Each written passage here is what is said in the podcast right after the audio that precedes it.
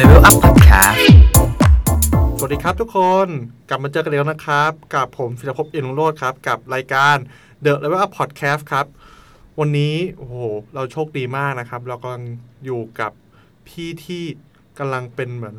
อยู่ในช่วงแบบพุ่งทะยานสุดๆ ไม่มีใครแบบ ไม่มีใครไม่รู้จักนะครับ วงการตลกต้องต้องหันมามองคนนี้โดยเฉพาะเลยนะครับ ขอเอาวันนี้เราอยู่กับพี่ยูนะครับ ผมกตันยูฝรั่งศรีสวัสดีครับ สวัสดีครับ สวัสดีครับ โอ้โหโอ้โหเสียงโอมือแบบปอแปะเลย อยู่อยู่กันไม่กี่คนนะพี่ แต่ให้มันเกินเลยชื่นชมกันให้มันพอดี โอ้เขินก็หมดอื ครับผม ครับ พี่ยูครับ ครับ คือตอนเนี้ยผมน่ะรู้จักพี่ยูในฐานะคอมเมเดี้นะฮะแต่อยากให้พี่ยูช่วยเล่าประวัติตัวเองคร่าวๆ ให้กับทุกคนได้ฟังหน่อยได้ไหมครับ ได้ครับ แบบไวๆเลยก็คือว่าก่อนหน้าที่ผมจะมาทำเอ่องานสแตนด์อัพคอมเมดี้ครับ แรกเริ่มเดิมทีเนี่ยผมเติบโตมากับการทำนิตยสาร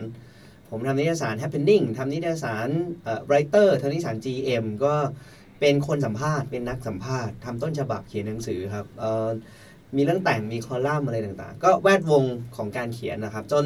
กระทั่งช่วงที่นิตยสารมันซบเซาลง ผมก็มีโอกาสได้โยกตัวเองมาทำงานเอเจนซี่ ซึ่งที่แรกที่มาอยู่ก็คือมูลช็อตครับ อยู่ในอยู่ในเครือแลบบิดนี่แหละ ก็เอ่อทำหน้าที่เป็นเอ่อดูแลคอนเทนต์อะไรเงี้ยอารมณ์เหมือน โลกตอนนั้นมันยังไม่ชัดเจนเนาะว่าโลกดิจิตอลตำแหน่งมันจะเป็นยังไง ผมก็ได้เป็นตำแหน่งบรรณาธิการอะไรเงี้ย อือฮึ อินเตอร์อินชิฟใน ครับ ดิจิตอลคอนเทนต์อะไรประมาณนั้น ครับ แต่ว่าก็ได้ทำหลายอย่าง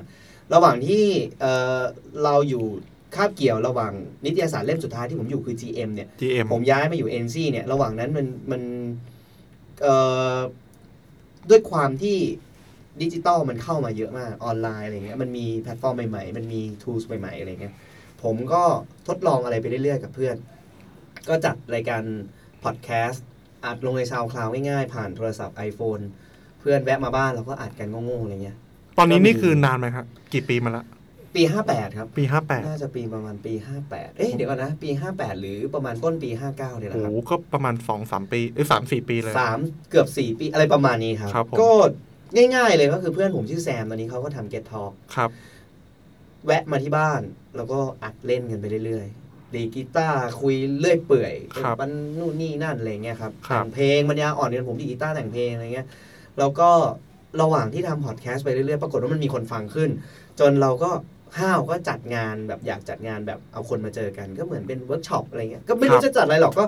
เวิร์กช็อปสอนพูดอะไรอย่างเงี้ย ครับ งงๆหน่อยอะไรเงี้ย แล้วพอจัดครั้งแรกเนี่ยเวิร์กคนเยอะจัดที่ร้านหนังสือชื่อซอมบี้บุ๊ก ครับ มัน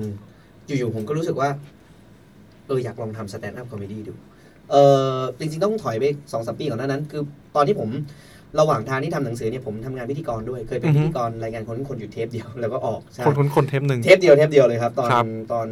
เรือโยงตอนนั้นผมไปตามเรือเนี่ยเรือเนี่ยออกจากอยุธยามาจอด ครับ พระรามสองแล้วก็วิ่งไปถึงเมืองที่กัมพูสงที่กัมพูชาเนี่ยผมอ ครั ยู่ บ บนเรือเป็นเดือนเลยตอนนั้นเอ่อแต่ว่าทักษะของพิธีกรเนี่ยก็ถูกมาใช้จัดงานหนังสือด้วยก็คือ เพื่อนๆที่ทำสำนักพิมพ์ก็ชวนเราไปเป็นพิธีกรอีเวนต์อะไรเงี้ยก็เลย ครับ มีทักษะในการพูดในการเล่าเรื่องผสมผสมกันไปอะไรเงี้ยไอ้ไอ้สิ่งเหล่านั้นแหละ มันก็เหมือนพอกๆมาเรื่อยๆ จนมีโอกาสได้แบบบรรยายทีนึงตรงที่เวลามันเหลือ มันเป็นงานของสำนักพิมพ์อบุ๊กเลคเชอร์โชว์ที่เชียงใหม่อะไรเงี้ยครั้งแรกที่ได้พูดคนเดียวไปเรื่อยๆ เราก็ไม่รู้จะพูดเรื่องอะไร เราก็เลยพูดกวนๆไปตามตามนิสัยเราเป็นคนชอบกวนอะไรเงี้ย ครับ เออก็ก็สะใจดี แต่เหตุการณ์นั้นน่ะก่อนหน้าที่จัดพอดแคสต์นะ ผมจำได้ว่าตอนนั้นมันมันจัดที่มหาลัยเชียงใหม่นะแล้วก็ผมพูดก่อนที่จะมีนักเขียนแบบมีพี่จุ้ยสุบุญเลี้ยงพี่โหน่งวงธนงอะไรเงี้ยผมก็พูดเรื่องฟรีแลนซ์ชีวิตฟรีแลนซ์ตอนนั้นผมเป็นฟรีแลนซ์ฟรีแลนซ์แบบจริง ๆ มันไม่ใช่ฟรีแลนซ์ธรรมดา มันเป็นแบบฟรีแลนซ์มึงคือตกงานอะอะไรเงี้ยแบบคนยุคนั้นแม่งอยากเป็นฟรีแลนซ์จริงบางทีมึงไม่มีงานทำมึงก็เป็นฟรีแลนซ์แล้วอะไรเงี้ย ครับ ก็กวนตีนกวนตีนนะฟีดแบ็กดีแล้วก็รู้สึกว่าเอออยากอยากทำสแตนด์อัพเลยอยู่ๆก็อยากทำสแตนด์อัพ ตอนนั้นมันมันปิ๊งขึ้นมา ตอนนั้นมันบังเออเออมันปิ๊งขึ้นมาว่าอ่ะฟอร์แมตนี้แหละฟอร์แมตนี้แหละ แล้วแซมมาอยู่เชียงใหม่พอดีจำได้ว่าเราไปคุยกันที่ร้านกาแฟทอมแอนทอมตอนนี้ปิดไปละ ตรงตรงเอ่ ครับ อนิมมานหนึ่ง ฮะ เออเออตอนนั้นก็นั่งคุยลิสลิสไปเลยว่าอยากจะมีสแตนด์อัพคอม y ดี้อยากจะมีโชว์นู่นนี่นั่นแต่ว่ามันก็ลมลมแรงแรงๆ เพราะว่าตอนนั้นมันยังยังนึกไม่ออกว่า แล้วเราจะไปทำยังไงใครมันจะฟังเรา จนกระทั่งมาเจอพอดแคสต์แล้วเรารู้สึกว่ามันมีกลุ่มคนฟังจำนวนหนึ่ง แต่ไม่เยอะมากนะครับ ถ้าย้อนไปดูงานแสดงหน้าคอมเมดี้ครั้งแรกผมเนี่ย ห้องเล็กๆ ในร้านหนังสือเดิมก็คือซอมบี้บุ๊ก 40 50 คนเอง คนที่รักผมทั้งนั้น เพื่อนพ้องทั้งนั้น ครับ บางคนบอกโอ้โหหน้าม้าปะเนี่ย อืม ใช่จ้ะ หน้ามาทั้งนั้น ก็เป็นม้าที่เป็นเพื่อนเราอ่ะ คือ ครับ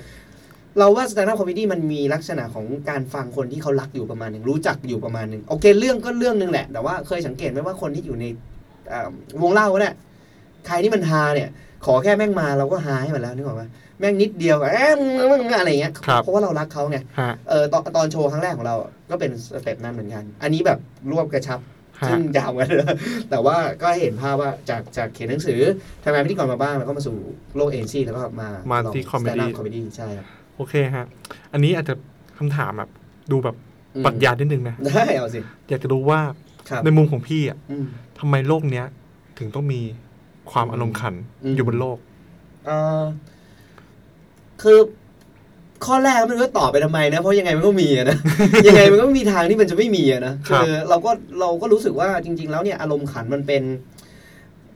มันจะเรียกว่าใช้ได้หลาย ๆ แบบเนาะสำหรับคนที่สามารถสร้างอารมณ์ขันได้ ก็จะมีข้อดีคือเออไม่รู้ว่าตอบว่าโลกนี้คนมีอารมณ์ขันไหมนะเดี๋ยวค่อยไปตอบอีกทีแล้วกันแต่ว่าคนที่สามารถสร้างอารมณ์ขันได้ก็จะมีข้อได้เปรียบเนอะ ครับ หนึ่งคือถ้ามันเป็นอารมณ์ขันที่เราบาลานซ์ดีๆ แล้วเราทำทำให้คนรักเราได้อะเราจะมีผมผมเรียกอย่างนี้แล้วกันว่ามันคอนวินคนได้ นี่พูดแบบซีเรียสเลย ค่ะ คือมันสามารถโน้มน้าวคนให้เชื่อตามเราได้ อืมในไม่ไม่ว่าจะขายงาน ขายงานลูกค้า ขายงานเจ้านาย ชวนเพื่อนไปเที่ยวหรืออะไรอย่างเงี้ย เพราะว่าบรรยากาศของอารมณ์ขันมันคือเป็นความสุขเนาะแล้วเราเชื่อว่าคนที่หัวเราะตามไปกับเราอะอย่างน้อยมันคิดเหมือนกันรู้สึกเหมือนกัน หรือว่าโดนใจอะไรสักอย่าง มันก็เลยมันก็เลยสร้างความสุขเหล่านั้นให้เกิดขึ้นได้ แล้วมันเป็นโมเมนต์ที่เราไม่เราอาจจะเฟกก็ได้นะอาจ ครับ จะขำช่วยหรือขำปลอมหรืออะไรนะแต่ ฮะ ถ้าวันว่าหมายถึงว่าขำจริงอะ่ะ มันเป็นโมเมนต์ที่เราอยู่กับ สิ่งนี้จริง ๆ โดยที่ไม่มีไม่มีเรื่องอื่นนะ มันคล้ายๆกับเหมือนมีสมาธิเลยนะ ฮะ เวลาเราหัวเราะลั่นๆอ่ะ ฮะ เราอยู่กับการหัวเราะเท่านั้น เราไม่ได้อยู่กับเรื่องอื่น เออ เรารู้สึกว่าถ้าในแง่ของคนที่ได้รับเสียงหัวเราะได้เกิดอารมณ์ขันขึ้นมา มันคือการได้อยู่กับโมเมนต์ของชีวิตจริง ๆ อะไรเงี้ย แล้วมันเป็นโมเมนต์ที่มีความสุข เออ อืม แล้วถามถ้าถ้าตอบคำถามว่าทำไมต้องมีอารมณ์ขันอยู่ในโลกเนี้ยเราว่ามันเป็นสิ่งหนึ่งที่ยืนยันการมีชีวิตอย่างมีความสุขของมนุษย์ อืม อืมนะครับ คราวนี้อยากจะเห็นเห็นพี่พูดว่าเมื่อกี้บอกว่า ครับ พี่สามารถใช้อารมณ์ขันในการขายงานหรือขายต่าง เอ ๆได้ อมันเป็น มันเป็นเรื่องจังหวะ จังหวะ เราว่า เราว่าคน นี่จริง แต่ละคน จริง อืม ๆกฎกฎของการแบบเป็นการเล่นมุกเล่นมุกตลกเนี่ยคือยังไงพี่ มันมีหลายแบบนะ พี่ว่า ต้องบอก ต้องออกตัวก่อนว่าเราเป็นคนที่พยายามเล่น เราต้องออกตัวก่อนว่า เอ่อ การสร้างอารมณ์ขัน หรือว่าการเล่าเรื่องตลกอะเป็นเรื่องรสนิยม อือหือ เป็นอาหารที่คนเลือกกินไม่เหมือนกัน บางคนเนี่ย สมมุติว่ากินของอร่อยใช่ป่ะ อันเนี้ยอร่อยเขา แต่บางคนไม่อร่อยอะไม่อร่อยนี่ด่าเลยนะ แดกเข้าไปแบบเฮียไม่อร่อยอะแดก ตลกนี่เหมือนกัน แปลกไหมคนไปฟังตลกแล้วไม่ฮา ไม่ฮาเฮียไม่เห็นฮาเลยทำไมผมเฉยๆ เพราะมันเป็นรสชาติที่เขาชิมแล้วเขาไม่โอเคไง คือมันเหมือนกับว่า มันเป็นของที่ไม่ใช่แบบว่า โอเค มันก็คงประมาณเนี้ย มันเป็นของที่รีแอคออกมาทันทีเลยว่า ไม่เห็นฮาเลย ไม่เห็นตลก มันเหมือนของกินเลยใช่ไหมฮะ เราคิดว่ามันเป็นเรื่องรสนิยมที่มันที่มันรีเลทกับความรู้สึก คือมันท้าทายนิดนึง ครับ มันจะท้าทายนิดนึงว่า ถ้าใช่ก็คือใช่ ไม่มีกลางๆ มันจะมีแต่แบบ ใช่กับไม่ ไม่ได้ ใช่ อะคือได้ก็คือได้ ไม่ได้ก็คือไม่ได้ เพราะฉะนั้นมันเลยไม่มีกฎเกณฑ์ หรือมีระบบตายตัว เพราะว่ามันเป็นเรื่องของรีเลทกับคนฟังด้วยเราเรียกว่าออเดียนซ์แล้วกัน ครับ เราว่ามันรีเลทกับออเดียนที่มีประสบการณ์เหมือนกัน มีรสนิยมใกล้เคียงกัน เราดูหนังแบบเดียวกัน เราสนใจโลกแบบเดียวกัน กฎเกณฑ์อย่างหนึ่งที่เราเชื่อว่ามันเชื่อมระหว่างคนคนสร้างงานเล่าเรื่องตลกเอ่อสร้างเสียงหัวเราะกับกับคนที่ฟังได้เนี่ย คือการเห็นอินไซต์ร่วมกันบางอย่าง ยกตัวอย่างเช่นเอ่อถ้าเราพูดเรื่องพี่ตูนคนในประเทศรู้จัก ครับ ถ้าเราแซวพี่ตูน ถ้าแซวแล้วถูกต้องหา ถ้าเราแซวนายกลุงตู่ ถ้ามันถูกต้อง ถ้ามันถูกเทส ถ้ามันถูกฝั่งของคนที่ไม่เอาอ่ะ อืม หานึกออกไหม ครับ เพราะคนมันรู้จัก common insight มีด้วยกันหมด รู้จักตัวตนของคนคนนี้รู้เหมือนพาดหัวหน้าหนึ่ง ถ้าเป็นสมัยก่อน หรือว่าไวรัลอะไรที่มันเกิดขึ้นฮ่าอันเนี้ย ครับ อันเนี้ยง่าย อันนี้เป็นทางที่แบบมีโอกาสที่จะได้เสียงหัวเราะสูง แซวคนที่เรารู้จัก ครับ แซวเรื่องที่เรารู้จักสิ่งที่เรารู้จักร่วมกัน แล้วไปเล่นกับมัน แต่ว่าดีเทลของการเล่นเนี่ยไม่เหมือนกันแหละการล้อด้วยเสียง การล้อด้วยเหตุผล การล้อด้วยตรรกะอะไรอย่างเงี้ยเออมันก็มีคนล้อประเภทแบบว่าลุงตู่ชอบบ่นใช่ไหมว่าแบบอ่ะอยากเก่งก็มาทำเองดิอะไรเงี้ยเออทำได้ก็มาทำดิ ครับ อ่ะแต่คนอื่นเขามาทำมึงไม่ให้คนอื่นเขามาทำอ่ะอะไรเงี้ย ฮะ จบแล้วเห็นป่ะตรรกะมันแค่นี้เอง ครับ ก็คือเพราะเขาชอบชวนคนอื่นมาทำแต่พอคนอื่นเขาจะมาทำเขาไม่ให้ คือเรื่องแบบเนี้ย มุกประมาณนี้ เออมันก็คือจริง ๆ แล้วเรื่องตลกเนี่ยมันสะท้อนความจริงบางอย่างบางด้า ครั น บ อยู่เหมือนกันนะอืมแต่ว่ามันมักจะเป็นเรื่องที่ไม่คอขาดบาดตายเกินไป อ๋อย กตัวอย่างเช่น ถ้าเราเจอคนลื่นล้ม ถ้าเขาไม่เจ็บมากเราฮานะครับ แต่ถ้าแม่งหลังหักแล้วต้องเข้าโรงพยาบาลเราขำไม่ออก อือหือ เออ เรารู้สึกว่า แต่เหล่านี้ทั้งหมดไม่มีไม่มีตายตัว มันสร้างสรรค์ได้ไม่รู้จบ แสดงว่าจริง ๆ แล้วก็อย่างที่คีย์ของมันคือความตลกมันอยู่ที่รสนิยม และจังหวะ เออ พอจะบอกนิดไหมครับ เราเราคิดว่ามันคงมีหลายปัจจัยครับ อือหือ เอ่อรสนิยมประสบการณ์ จังหวะของคนเล่น ไอเดียของความคิดนั้นเอ่อหรือแม้กระทั่งการแสดงออกทางรูปร่างหน้าตาร่างกายเสียงเสียงก็เป็นมุกได้นึกออกไหมผมเคยเล่นมุกทำนองล้อเพื่อน อือหือ นี่เพื่อนผมเป็นเหยื่อแล้วนะครับ ผม เพื่อนผมก็คือคุณแซมแซ ครั ม บ ชอบแต่ก่อนช่วงหนึ่งเขาใส่บิ๊กไบค์ชุดเขาคือบิ๊กไบค์เลย ชุดเขาเท่เลยชุดหนัง แบบร่างกายเขาบึกบึนใส่หมวกกันน็อกเวลาเขามาทักทายเนี่ยเขาจะถอดหมวกกันน็อกออกแล้วทักผมว่าหวัดดีจาน ใช่ เสื้อผ้าที่มึงแต่งมาอย่างเท่ หมดไปด้วยน้ำเสียงแหลมๆของมึงที่พูดว่าวันนี้อาจารย์มึงขับบิ๊กไบค์ยังไงมึงก็ไม่หล่ออ่ะไอ้เดี๋ยวกูจะแซงมึงกูจะขับแซงมึงไปให้จนมึงไม่มีทางตามกูกูต่อให้สองสามนึกออกปะเพราะอะไรเพราะอันนี้คือเราล้อเสียงครับ ครับ เออเราเรารู้สึกว่า แต่ที่ชอบพูดแล้วก็ตลกดีเหมือ นกันนะเออมันแล้วแล้วถ้าถ้าคุณรู้จักแซมอ่ะคุณรู้จักแซมมันใช่ไหม รู้จักครับล่ะางอ่าคุณอาจจะ เดี๋ยว เคย เดี๋ยว ฟังราย เดี๋ย กาว ร จะคุย เขา กับพี่แซมด้วย อ่าพอรู้จักแซมเนี้ยคุณก็ฮาขึ้นมาเพราะคุณรู้จักเขาไปอีกมันก็ไปอีกสเต็ปหนึ่ง ใช่ แต่สำหรับคนไม่รู้จักแซม มันก็หาได้ด้วยเสียงอะไรอย่างเงี้ยครับ ครับ อ่า ผมว่ามันมันมีกฎเกณฑ์อะไรหลายๆอย่างที่ไม่ตายตัว อ๋อ มใช่ นั้นเมื่อกี้ที่พี่อยู่พูดในเรื่องของมันต้องมีต้องใช้ประสบการณ์เรื่องของจังหวะเรื่องของ ใช่ เทคนิคต่างๆ อยากจะรู้ครับว่า ก็แรงเสียดทันหลังจากที่พี่ อืม จะปิ๊งว่าจะทำคอมเมเดี้นะครับผม ครับ มันเจออะไรบ้าง ต้องออกตัวอย่างนี้ก่อนว่า ถึงทุกวันนี้ก็ยังไม่ได้เรื่องนะถึงวันถึงทุกวันนี้ไป ข เล่ นาดนี้ไม่ได้เลยเหรอพี่ โอ้โห ยอดยอดคนติดตามพี่นี่เพิ่มขึ้นเรื่อยๆเลยนะ คือถ้าเอาเข้าจริง ๆ แล้วเนี่ย เราก็รู้เราก็รู้ตัวเองอยู่อะ ครับ ว่าเราไม่ได้ไปไกลสักเท่าไหร่จากจุดเริ่มต้นในแง่ของการเป็นคอมเมเดี้ยน ครับ แต่ในแง่ของการสร้างสังคมของการเล่นสแตนด์อัพเรา ครั ว่า บ เรามาไกลขอเลิกนะ สุดจัดจริงๆครับผม แดดน้ำเยอะไป ช่วงนี้ตัดออกได้ไอ้เหี้ยหนักกว่าเสียงด้วยแซมอีกสัก เออคือเราสร้างคนใหม่ ๆขึ้นมา เพราะ ครับ ว่าเราชอบอยู่ในโมเมนต์แบบแบบนี้เราอยากมีเพื่อนเล่น ครับ อืมแต่ว่าในฐานะส่วนตัวเรารู้เราแหมเหี้ยคนเราแม่งอ่ะพูดกันตรงๆนะ มึงทำมาวิดีโอมาตั้งเยอะตั้งแยะแล้วมันไม่ได้มียอดไลค์แบบพุ่งขนาดนั้น มันไม่ได้ยอดวิวแบบพุ่งขนาดนั้น แต่คือคือมันก็ต้องลองไปอ่ะ เราไม่ได้คิดว่า ไม่มีคนดูแล้วเราจะเลิกนึกออกปะเราแม่งไม่ใช่ตลก ไม่ใช่ดารานักแสดง ไม่มีรายการวิทยุของตัวเอง มีแต่เก็ตทอก็เลิกทำไปตั้งนานแล้วเพราะว่าไม่ว่างไม่มีรายการทีวี ครับ เราไม่มีคุณสมบัติอะไรเลยของการเป็นคนทำเรื่องเอนเตอร์เทนเมนต์โชว์เออยกเว้นแต่ว่าอ่าเรามีคุณสมบัติเดียวคือ เราเป็นนักเขียนเราเล่าเรื่องได้ แล้วเคยเป็นพิธีกรอีเวนต์และอยากทำเรื่องนี้อะไรเงี้ยเพราะฉะเพราะฉะนั้นเราเรารู้สึกว่าโอเค มันก็มันก็ยอมรับได้ในสิ่งที่เราทำในสิ่งที่เราเป็นนึกออกปะเราไม่ได้มีรายการทุกสัปดาห์ให้คนในออนไลน์มาฟังอ่ะใช่ไหมห ครั รือบ ว่าเราก็อาจจะไม่เก่งพออะไรเงี้ยหลายๆอย่างอะไรเงี้ยเรารู้สึกว่า เออ ยังต้องพัฒนาอีกเยอะอะไรเงี้ยอืม ถ้าถ้าถ้าถ้าพี่อยู่คิดว่า อันนี้พูดพูดเลยนะฮะ ได้ อยากจะอยากจะถามว่าพี่อยู่ต้องพัฒนาอะไรครับ ในมุมของพี่ อืมเยอะมาก เราต้องทำงานหนักอีกเยอะมาก อืมในแง่มุกเราก็ยังไม่คม คือต้องบอกอย่างนี้ เราไม่เป็นเด็กอินดี้ เราไม่เป็นเด็กนอกกระแส คือเราแม่งอะไรที่อยู่ในกระแส เราไม่ค่อยสนใจ นี่เป็นนิสัยมาแต่ไหนแต่ไร ครับ เราเราเป็นนักเขียนเราอ่านหนังสือ เราชอบตอนเด็กๆเราเราดูหนังตามหนังสือนิยายที่เราอ่านเราดูหนังคุโรซาวะเราชอบฟังซัวทูโฟเราดูเอ่อหนังใช่หมิงเลี่ยงเราคือเราอะไรที่มันอินดี้อินดี้เราอ่านนิยายแปลหรือว่า เราเป็นพวกสนใจพวกซับเคานเจอร์อะไรอย่างเงี้ย ฮะ เออเพราะฉะนั้นเรื่องที่เรารีเลทอะเรื่องที่เรามักจะเล่าเลยเป็นเรื่องชีวิตธรรมดาทั่วๆไป ครับ แต่ถ้าความสนใจใหญ่ ๆ อะไรเงี้ยบางทีเราเราเล่นไม่ถูกพูดตรงๆ เราต้องพัฒนา เอ่อเอาแบบแฟร์ๆเลยนะเราไปออกรายการหม่ำโชว์ช่วงว่าหม่ำพี่หม่ำเราไปออกรายการปริศนาฟันแลบมีพี่ๆที่เวิร์กพอยช่วยเหลือและสนับสนุน เราไม่งไม่ได้เรื่องเลยอะออกไปก็คือเงียบจ่อยก็คือกูไปออกปริศนาฟ้าแลบเขาเล่นมุกกันจุ้งปังปุ้งปังอยู่ตรงนั้นแล้วมันไม่มีลองกิ้งอ่ะ อหื คือ อ อยู่ตรงนั้นก็เลยอ่างั้นคิดอย่างเดียวเดี๋ยวกูตอบคำถามมันเอารางวัลไอ้ที่เอารถกลับบ้าน เกือบได้ เน้นเน้นเอารถเลย ไนี่ก็คือแบบอ่ะเฮียตลกไม่ได้กูก็จริงจังแล้วกันอะไรเงี้ย ครับ คือตอนนั้นก็แบบว่าขึ้นไปจนถึงไอ้เกือบอีกสองคำถามนะ จะได้รถได้เงินกลับบ้านเลยนะ เราก็เน้นเอาจริงอ่ะเออคือโปรดิวเซอร์เขาบีบก่อนเลยว่า ออกไปเนี่ย เอาแค่เล่นๆพอนะ ตอบแบบคำถามแบบเล่นกับมันเยอะๆ นะนี่ไม่มีเลยกูก้มหน้าก้มตาตอบ อาปัญญาอืมมึงก็เอาจริงเนาะ คิดในใจ กะกะเอารถ ก็เราก็ กลับมาย้อนกลับมาที่ตัวเองสิ่งที่เราต้องพัฒนาก็คือการ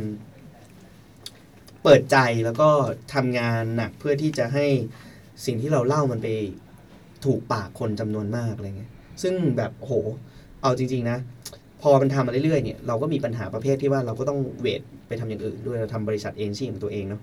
มันก็ในฐานะศิลปินคอมเมเดี้เอง เราเรายังทำได้ได้ไม่พอใจตัวเอง อืม อีกอีกมากอะไรเงี้ยแล้วก็อยากที่จะเปิดเปิดตัวเองมากกว่านี้อะไรเงี้ยซึ่งเราจริงๆเรามีความอินโทรเวิร์ตอะไรบางอย่างอยู่ที่เอ่อเราไม่ค่อย คือเราเห็นไม่เราเงียน เงียนไม่เงี ยนไม่อะไรเงี้ยอย่างเงี้ยแบบเฮ้ยอยากคว้ามาเล่น ใช้คำใช้คำว่าเงียนไม่แต่ว่าไม่ได้ไม่ไม่ได้อย่างว่านะแต่ว่าว่า ครับ เออมันมีความเสี้ยนอยาก เสี้ยน อยากถือไม่แต่ว่า อ๋อ พอลงเวทีเราไม่ได้อยากคุยกับใครขนาดนั้นอ่ะ ครับ เออถ้าใครที่รู้จักเราเอาจริง ๆ เราไม่ได้ดูเป็นคนเปิดขนาดนั้น ครับ เออซึ่งไม่ดี แต่ว่าก็ไอ้เฮียก็กูเป็นอย่างเงี้ยเนาะไม่รู้จะทำยังไงเหมือนกัน บางบางทีก็เหนื่อยมันเหนื่อยมัน เออ เราไม่ได้รับมือกับการเป็นที่รู้จักมากขนาดนั้นมาก่อนด้วยมั้งอะไรเงี้ยมันก็ค่อยๆฝึก ถ้าถามว่าแรงเสียดทานตั้งแต่จุดเริ่มต้นที่กลับไปคำถามแรกๆก็คือ ครับ เราพบคำที่ทำให้เรารู้สึกแย่บ้างมายแหละฝืดบ้าง มีหน้ามาบ้างหรืออะไรอย่างเงี้ยแต่วันละวันแรกเราไม่เข้าใจหรอก วันนี้เราเข้าใจแล้วว่า เราทำผลงานออกไปให้คนภายนอกดูอะเราต้องยอมรับคำวิจารณ์ เราต้องยอมรับว่าเราไม่ใช่ คนที่มาแล้วเก่งเลย เราเป็นคนที่มาแล้ว เราก็ต้องฝึก เราก็ต้องทำไป จนกระทั่งวันที่เราเก่งแล้วอะหรือหมายถึงว่า ไปถึงจุดนั้นแล้ว เราก็ยังเชื่อว่า มันก็ยังไม่ได้แบบ complete หรอก มันก็ยังมีเรื่องให้แก้ต้องทำ อืม ชีวิตมันเป็นแบบเนี้ยแหละ มันมันไม่มี มันไม่มีทางที่แบบ มึงสุดยอดอะ อืม ประมาณนั้น แล้ว พอพี่พูดไปนะผมเลยอยากจะถามต่ออ มครับ เรื่องของคำวิจารณ์ อืม เออผมว่าพี่น่าเจอคำวิจารณ์เยอะนะตั้งแต่ตอนเป็นนักเขียน จนถึงการเป็นคอมเมเดี้ ครับ พี่มีวิธีรับมือคำวิจารณ์ยังไงบ้างครับ แล้วก็เออเลือกเลือกเอออันไหนที่เป็นประโยชน์เราก็เก็บไว้ อันไหนที่เราคิดว่ามันไร้สาระ คือโตแล้วมันมันมันเห็นมันรู้ว่าโหยัดแค่ไม่เห็นได้เรื่องเลยอะไร เพ เงี้ย ราะมันไม่ เรามัต้องฟั น ง ไม่ทำให้พี่ฟิลดาวอ่ะ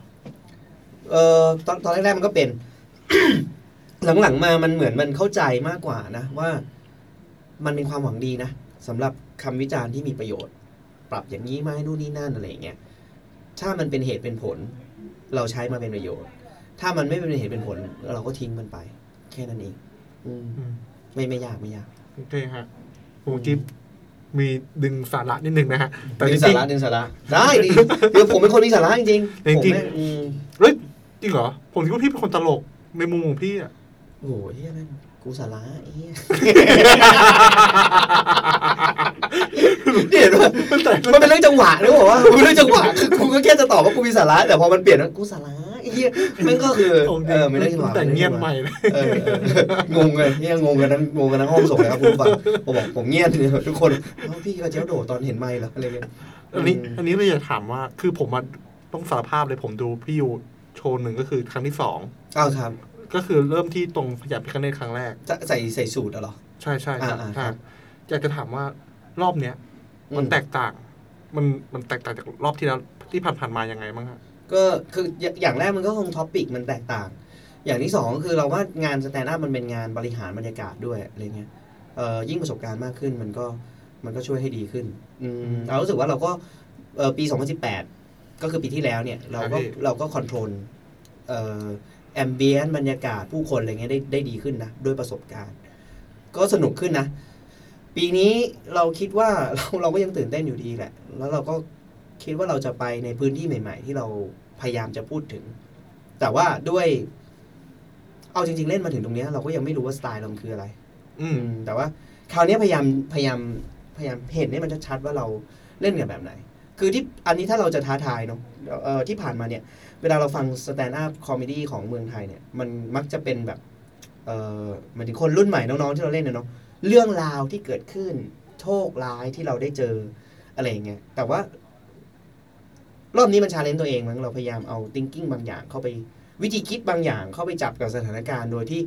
ไม่ไม่ได้เป็นเรื่องแบบ เหตุการณ์ที่ไปเจอมากนะเออ อันอันนี้พูดไปมันก็ยังไม่เห็นภาพชัด อาจจะต้อง ครับ ลองลองไป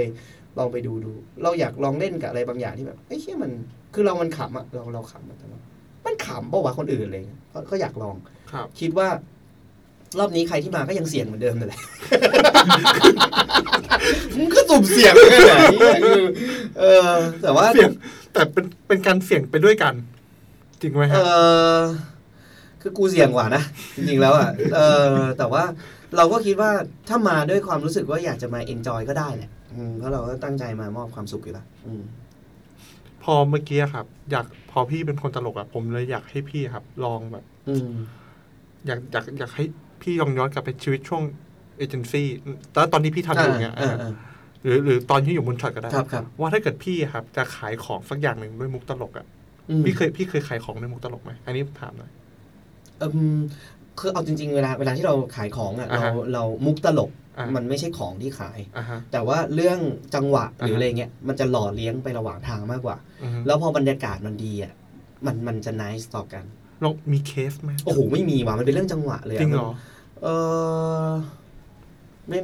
มันพูดยาก เพราะว่าเราเตรียมไป เราก็เตรียมครีเอทีฟไอเดีย นะ ไปเล่า นะมั มัน จะเกิดขึ้นณ โอ ตอน เค นั้ โอน เคโอเค มันจะมีมันจะมีที่เราแบบตั้งใจทำสไลด์แบบบ้าๆบอๆอะไรอย่างเงี้ย อ่าฮะ เอ่อยกตัวอย่างเช่น อันนี้อันนี้ยังไม่เคลียร์ร้อยเปอร์เซ็นต์ว่าสุด อ่ะ ท้ายมันจะเป็นยังไงนะโปรเจกต์เนี้ยคือผมอะมีโอกาสจะได้ทำภาพยนตร์แบบเข้าโรง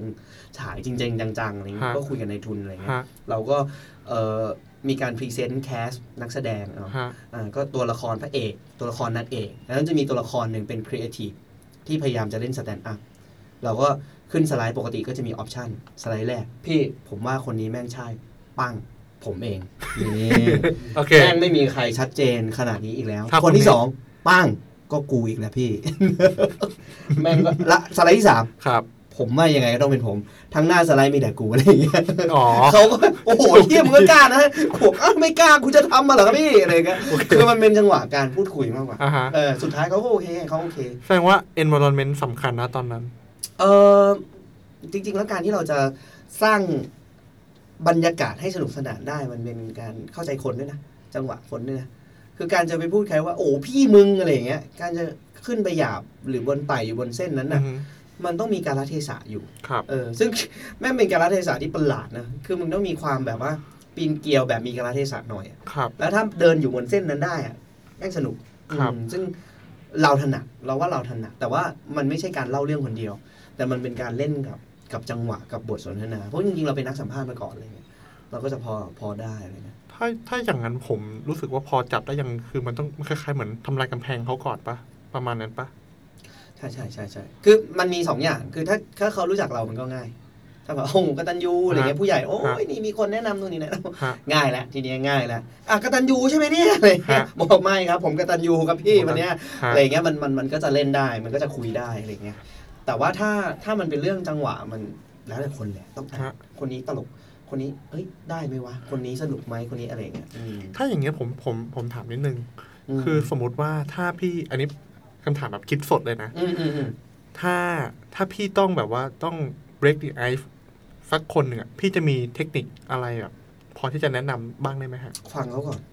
นี่เป็นเทคนิคสำคัญเลยนะ คือ break the ice เนี่ยมันไม่ใช่การที่แบบเดินเข้าไปเอ๊ะพี่อะไรอย่างเงี้ย ครับ ฟังเขาก่อนเขาชอบแบบไหน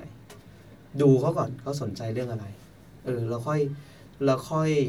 เข้าไปตามสิ่งที่เขาสนใจ อืมซึ่งอันเนี้ยมันพูดยาก หมายถึงว่ามันบอกยากว่าเราจะยกตัวอย่างอะไรยังไง แต่ว่ามันจะเห็นไม่เห็นเชื้อบางอย่างอ่ะ คนนี้แม่งชอบเรื่องบอลอะไรเงี้ย สมมติคุยกับคนคนเนี้ยไปเบรกดิไอคนนี้แม่งชอบเรื่องบอลเราก็คุยเรื่องฟุตบอลก็ได้ สมมติเขาชอบทีมแบบอย่างแมนยูอะไรเงี้ย ก็มันก็ง่ายๆอ่ะ โหเมื่อคืนนั่งดูบอลไหมพี่ ช่วงนี้แย่หน่อยนะ อะไรอย่างเงี้ย อ๋อ โอเค โอเค โอเค คือลุกมันเป็นลุกกลวนๆโหอะไรเงี้ย หรือเราเคยเจอลูกค้าแบบ จับทางไม่ถูกเราเล่าให้ฟังอันนี้ เป็นลูกค้าเจ้าใหญ่ของเราเลย อยู่ๆก็ชวนคุยเรื่องหนังแบทแมนซูเปอร์แมน อ่ะฮะ อ่าแล้วเราแม่งก็เป็นใจใจๆแบบจริงใจโอ้บทอย่างเฮียพี่อะไรอย่างเงี้ย ลูกค้าแม่งตบโต้เลยอ้าวไอ้เฮียแล้วแบบฝั่งนู้นน่ะแม่งก็เฮียพอกันน่ะ ก็คือเขาอะชอบมาเวลเอ้ยเขาไม่ชอบมาเวล อ่า เขาก็แบบมาเวลแม่งก็พอกันน่ะเอาไอ้เฮียแล้วกูด่ากูด่าทุกคนเลยถ้า เป็นถ้าเป็นสถานการณ์จริงอะไอ้เฮียถ้าเราแบบว่าถ้าเราไม่จริงใจนึกออกปะเออเออมันต้องจริงใจด้วยถ้าเราไม่จริงใจเราแบบแหมผมพูดเล่นพี่อะไรเงี้ย สิ่งที่พี่ทำก็คือเอาก็หนังมันเฮียให้ผมทำไงอะพี่อะไรเงี้ยมาเวลแม่งเจ๋งอะทำไมอะ อ่ะฮะ เออคือเราก็ยืนยันไปเลยอะไรเงี้ย แกก็แบบเออเออยอมยอมยอมอะไรเงี้ยนึกออกว่าคือเออมันต้องจริงใจด้วย มันต้องจริงใจในสิ่งที่เราจะแบบจะเป็นด้วย ไม่ใช่ไปแบบอ้อล้อหรือว่า คนไม่จริงใจอ่ะคุยแป๊บเดียวแม่งรู้ อือฮึ อืม จริงครับเอ่ออย่างอันเนี้ยครับ อยากจะ อืม ไม่แน่ใจว่าพี่พอที่จะเล่าสักสักฮาหนึ่งสัก มี มุกห สั้นๆเลยคือ สักฮาหนึ่งให้ผม แต่หว่าน่อแม่ย งอันนี้ผมอาจจะเอาไปใช้ด้วยนะบนเวทีอะใครมาก็เอาซ้ำ ไป ไม่เป็นไรฮะก็ก็เสียงไปด้วยกันเนี่ยนะฮะ ไม่รู้เวิร์กหรือเปล่านะแต่ว่าวันก่อนแม่งคือขับรถ ขับรถเข้าทางด่วน ฮะ แล้วพอขับเลยออกไปอ่ะแม่งมีเสียงตะโกนตามมาวังทอนอ่ะไอ้เหี้ยเงียบเลย ยังไงนะ ขับรถจ่ายค่าทางด่วน แล้วเลยไปไม่งมีคนตะโกนตามมาวังทอนโอ้ยวังทอนโอเคเอ่อตัดออกได้ไหม ทำไมตอนกูคิดว่าเชี่ยมันตลกไวะไอ้สัตว์เอ้ย ไม่ต้องมารีเพลย์รอบสอง อืมอืมเอาไว้เอาไว้เอาไว้เอาไว้เอาไว้เอาไว้ เก็บ เอาไว้ เก็บไว้เก็บไว้ เอาไว้เอาไว้บางทีไม่ขำมันก็พอพอได้ฮาพอได้ฮา ขอได้หาขอได้หา ได้ฮะ ได้สักตับ อืมพอได้สักนิดนึง อื้อหือจริงๆวันนี้ต้องแบบอืมขอบคุณพี่ยูมากเลย แล้วก็ ค วั รั น บ นี้พี่ยูมีมีบัตรมาแจกด้วย เออแจกแจกแจกแจกก็แจกยังไงอะไม่รู้ด้วยวิธี ก็ ไหน เดี๋ยวผมจะมีกิจกรรมครับ รู้สึกเหมือนตอนที่พวกเราคิดก็คือ จะเป็นแจกคือให้เพื่อนๆนะครับ คนที่อยากจะไปฟังงานพี่ยูอะครับ ผมแท็กเพื่อนอีกคนหนึ่งนะครับ ผมแล้วก็ลงใน Facebook ของ d e v e l Podcast แล้วก็ทางทีมเราก็จะไปรุ้นรางวัลนะครับส่วนไอตอนแท็กครับพิมพ์พิมพ์มาหน่อยครับว่า เออทำไมทำไมรู้สึกว่าแบบชอบอะไร ซัซ้อนซับซ้อนอะไรเฮีย เอา ซับ จริงเหร ซ้ อ อน ฟอนต์ไปเหรอเออโอเค นั้น นั้นแค่แท็กแล้วก็บอกมาว่าทำไมถึงแบบอยากจะไปดูอยากไปดูพี่ยูเพราะอะไร เออแค่นั้นพอ เเดีดีดีดีครับ ดีฮะ ก็ขอบคุณที่มา เมื่อกี้คิดสดเลยนะเมื่อกี้ อันไหน ไอ้กิจกรรมเมื่อกี้ อ่ะเหรอ แต่รางวัลอะมีแล้ว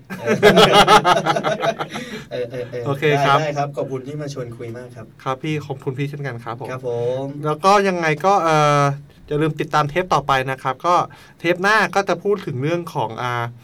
เราควรที่จะเรียนรู้อะไรจากคนที่แก่กว่าถึงประมาณสักสามสิบสี่สิบนะครับผม ก็รอติดตามกันได้ครับผมเทปหน้าครับ